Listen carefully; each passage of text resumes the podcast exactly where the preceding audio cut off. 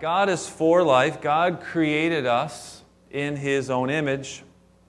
That means He thinks we're pretty special. And I really want you to look in the mirror and know that you're special. God thinks that about you. I know that sometimes you look in the mirror and you don't think you're very special, but when you look in the mirror, if you're looking through God's eyes, you'll see that you are. You're very special. Um, God thinks everyone is special, and I think that includes unborn babies as well.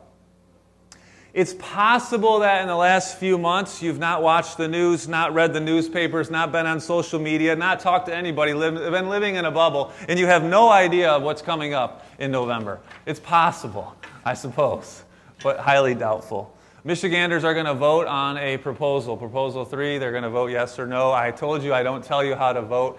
I encourage you, I plead with you, I exhort you to understand what you're voting for always with every election. Please understand what you're voting for. We were at a prayer breakfast yesterday, heard from um, uh, really a list of what is on the, the proposal. You need to understand what is on there. It's not simple, cut and dried. As the, um, one of the speakers said, the, um, uh, those that are for abortion are shooting for the moon with this proposal. There are so many things on there that affect minors affect your taxes, affect the limitations that are put on the, what stage of pregnancy. There are a lot of things in this proposal. Please understand what you're voting for. But I want you to know that abortion, before it was a political issue, it was a moral issue. In fact, it still is a moral issue, and we need to see it that way. I thought, man, what if we asked a philosopher, some bunch of philosophers, this question Where did morals begin? How long would it take them to discuss that topic? They would still be discussing it, but we have an answer to that. Morals begin, began with God, our Creator. That's where morals began. And when we look into his word, we see that. In fact, Romans 2:15 tells us that the law is written on our hearts and our conscience bears witness. Right and wrong is written on our hearts, and our conscience bears witness, and the Word of God reveals right and wrong through God's eyes. If you lie to your friend, if you say, friend, they ask you a question, how do I look? And you say, oh, you look good. That outfit fits you nicely. You look very nice. And you are lying through your teeth. You are going to feel bad, are you not? Your conscience will bear witness that you have lied. You have broken one of the Ten Commandments. And you've told a lie. You, you, have morals. God has written them on your hearts. God invented those morals. And when we look through His eyes, we have a biblical worldview. We see that this issue of abortion is definitely a moral issue, but it gets emotional when it's personal, doesn't it? It gets very emotional when it's personal. If you know someone or it's, it's affected you, this is a personal thing. And it's very possible that you came to church this morning wanting to worship God, wanting to praise God, singing out like Bobby was singing out. I mean, some of you know. Uh, some of you love the Lord and and, and you came, and then as soon as you found out that he was going to talk about abortion. You may have started to do this. Your blood pressure may have gone up. I don't know where you're at on this, but I want to just, I hope, more than anything, I hope that you will understand that this is important. It's important for all of us not to think the same, per se, as, as we know we all think differently, but more than anything, to see this through God's eyes. That's my goal, and, and I want you to see this through God's eyes. Pastors often shy away from this topic because we're afraid that we're going to scare people away. And maybe somebody already, we, we stream on Facebook, so um, we're Facebook Live, and maybe somebody was on there and they heard abortion and they just went, woo, woo, woo. Get, get, get. I, don't, I can't listen to it. I can't listen to it. But I want to tell you something that I don't want to scare you away from His church because God's church is amazing. I mean, that God had a plan, has a plan to redeem the world through His Son Jesus Christ, and that involves the church. It involves all of us. The church is where we learn how to, how to thrive in our relationships, in our marriages, in our friendships. We, we need each other. I know it's almost like a necessary evil sometimes when people are mean in church, because people are mean in church sometimes because the flesh, right? Where we have to constantly, daily crucify our flesh to not be mean to one another.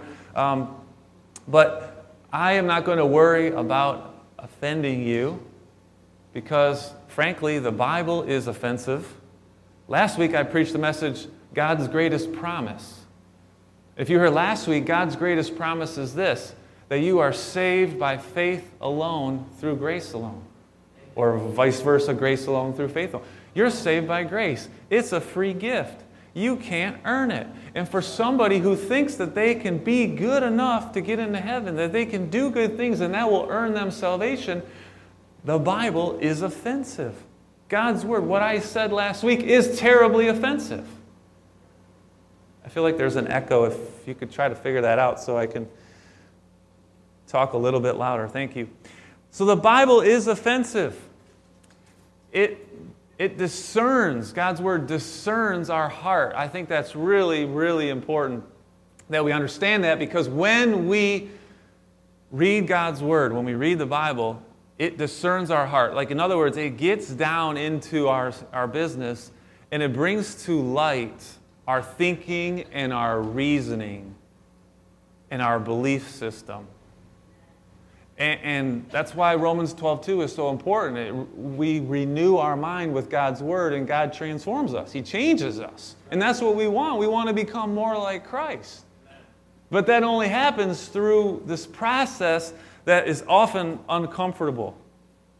I'm going to ask you to do something. I, I understand you may not be able to do it right now where I don't know where you're at um, in terms of, of your ability to focus right now, and maybe there's some things going on, you're just a little bit distracted, or, or I don't know. But I was going to ask you to try to do something right now. If you can't do it right now, then you can maybe do it later. But here's what I'd like you to do I'd like you to try to think back to before you made a decision on your stance on abortion. Go back to before you decided. What caused your decision? I think this is the challenge for us as Christians on, on all moral issues. Are you taking your stance based on how you feel or based on how God feels? See, that's the, that's the hard part because we get emotional. We get, it gets personal. You're looking at this situation, this issue, through your eyes because of something that happened in your past, or through someone else's eyes, someone you care about, and it happened to them. And it's emotional. I listen to people's stories all the time. It's the perks of being a pastor. People want to tell you their story. So I listen to stories a lot, and, I, and I'm listening with, with empathy. I'm listening to hear, not to defend my stance, which is a lot of our problems, Christians. You're always, you're never listening to hear what they're saying. You're just listening so you can take your turn and defend what you believe. Try listening with empathy and hear them. Hear what the struggle is, the pain, the agony, the struggle, what, what, whatever is going on. I listen and then I, I understand. I, I get why many want to have an abortion. They don't want to deal with the problems that might occur in the future. I understand that. More than likely, if you can remember what caused you to decide, one way or another, it was probably something personal. Probably because you looked through God's eyes or your eyes, you made a decision. Whose eyes were you looking for? And this morning, take a deep breath. and take a look through God's eyes with me. I'm just going to show you some verses in God's Word, and I'm going to help you just look through His eyes. Because I think God is for life. And I want you to see what God thinks about children, about unborn babies. I want you to see the truth of His Word. These are truths I believe.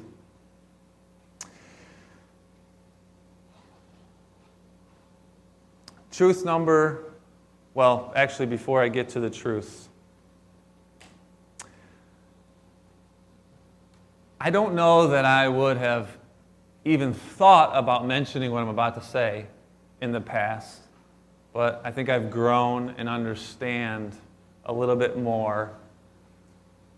We get so excited about preaching, Pastor, sometimes that we forget how it affects all people. More than likely, they say statistically that some of you in this room have already had an abortion or have been a part of one. And so I'm going to say something to all of us, but especially to you. Three important things. I'm going to say it twice, now and at the end. Number one, this church will not condemn you. We love you like Jesus does. And we want to help you receive forgiveness from God, just like any sin that we do, you receive forgiveness from God. And more importantly than that, you forgive yourself. So that's number one. Number two, this church will counsel you or get you to a Christian counselor so that you can be healed. We don't want the evil one to use this against you. We don't want you to live in shame. I have sat down at my kitchen table with a woman who had an abortion and for years lived with guilt and shame. And I counseled with her so that God could heal her. And this church is prepared to do that for anyone that would like that. Thirdly, this church will walk with any mom or dad through the process of having your baby. Embrace Grace Ministries has been in effect for a long time. We've been doing that. We, we just cut the ribbon on a baby pantry for those expecting that need help, that can't afford diapers or clothes or formula. It's there by appointment, it's free. I will bring those up again in case you forgot. God is for life. Five truths about children. Genesis 1, verses 27 and 28. If you have your Bible with you, there's a Bible and surely in a chair in front of you, maybe. Genesis 1, verses 27 28. God created man in his own image. In the image of God, he created him. Male and female, he created them. God blessed them, and God said to them, Be fruitful and multiply and fill the earth. Psalm 127, verse 3 says, Behold, children are a heritage from the Lord, the fruit of the womb a reward. First truth children are a blessing from the Lord. Amen? Amen. I used to watch this show a while back. Uh, it's not on anymore. 19 Kids and Counting. Story about the Duggar family, and they had 19 kids. Yes, one mom, 19 kids. And her kids, I swear, I think, are trying to outdo her.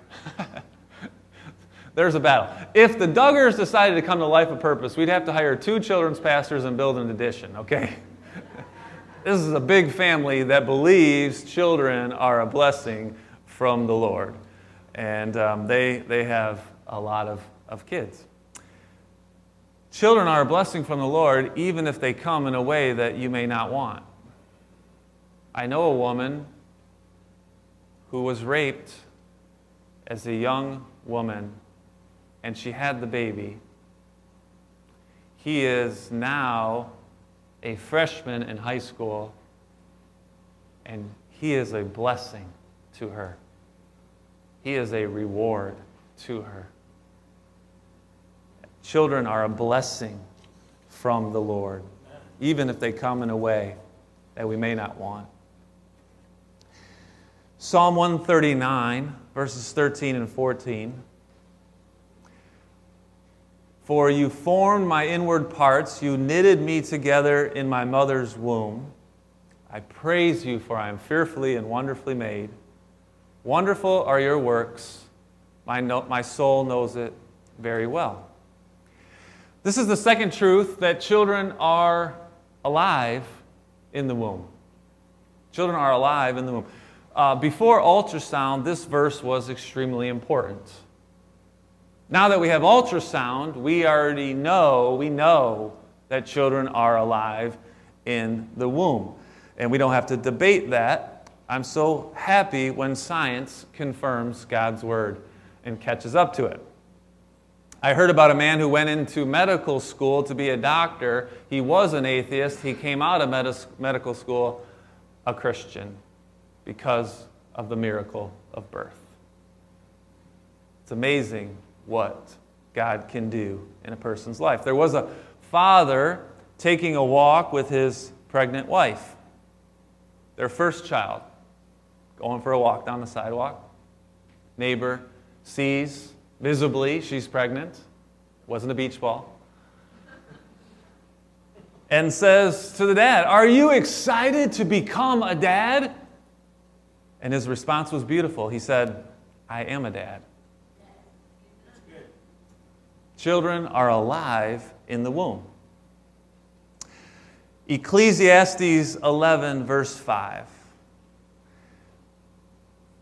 As you do not know the way the Spirit comes to the bones in the womb of a woman with child, so you do not know the work of God who makes everything. Solomon, the, the, the, wise man, writes this in Ecclesiastes, basically pointing out that we really can't grasp this important truth how the Spirit comes into a child in the womb. But God gets it. God understands that an unborn baby has a spirit. And the third truth is this children have a spirit to worship God while in the womb. Luke 1, verse 41. When Elizabeth heard the greeting of Mary, the baby, John the Baptizer, leaped in her womb, and Elizabeth was filled with the Holy Spirit. John was filled with the Holy Spirit in the womb as a baby. He worshiped God while in his mother's womb. Isn't that amazing what unborn babies can do? They can worship God while in the womb. God gave us Ten Commandments, gave us the law. It's in the Old Testament. We see there's over 600 commandments. Um, when he gave it to God's people, his people, the, the Israelites, he expected them to follow it. There were consequences when they didn't. And one of the consequences applies to this message. It's in Exodus 21. In Exodus 21, two verses, 22 and 23. There was all kinds, you read the Old Testament, read in Exodus, you see Leviticus, all the laws. You'll see there, there's some, some interesting ones in there, let's say it that. But here's one, check this out, verse 22. When men strive together, that means they fight. And they hit a pregnant woman, an innocent bystander, she's there she gets hit, and her child, she has a miscarriage. Her child comes out. If there's no harm, the one who hit her shall surely be fine. But if the woman's, uh, the woman's husband shall impose it on him, but um, and they'll pay as the judges uh, determine. But if there is harm, ye shall pay life for life. Fourth truth Children have full rights in the womb. Children have rights in the womb. Full rights in the womb. If you cause the baby to die in the womb, life for life. And we should do all we can to protect the rights of unborn babies. Turn with me to Jeremiah 1, verse 5. Jeremiah was not a bullfrog, he was a prophet. Before I formed you in the womb, I knew you. Before you were born, I consecrated you. I appointed you a prophet to the nations. Jeremiah recognized his calling came in the womb. Children have a calling from God that begins in the womb. And we should do all we can to help unborn babies fulfill, live out their calling. Jesus was unborn once. What an amazing life he lived. Every unborn baby deserves the opportunity to live the life that God has called them to. Five truths about children God is for life, He loves life. And if you're able to see through God's eyes, you will see this truth. You'll see how much He loves children, how much He loves unborn babies.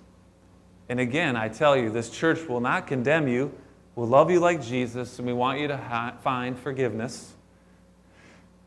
We'll counsel you, we'll help you get a Christian counselor so that you can have healing and not live in guilt or shame.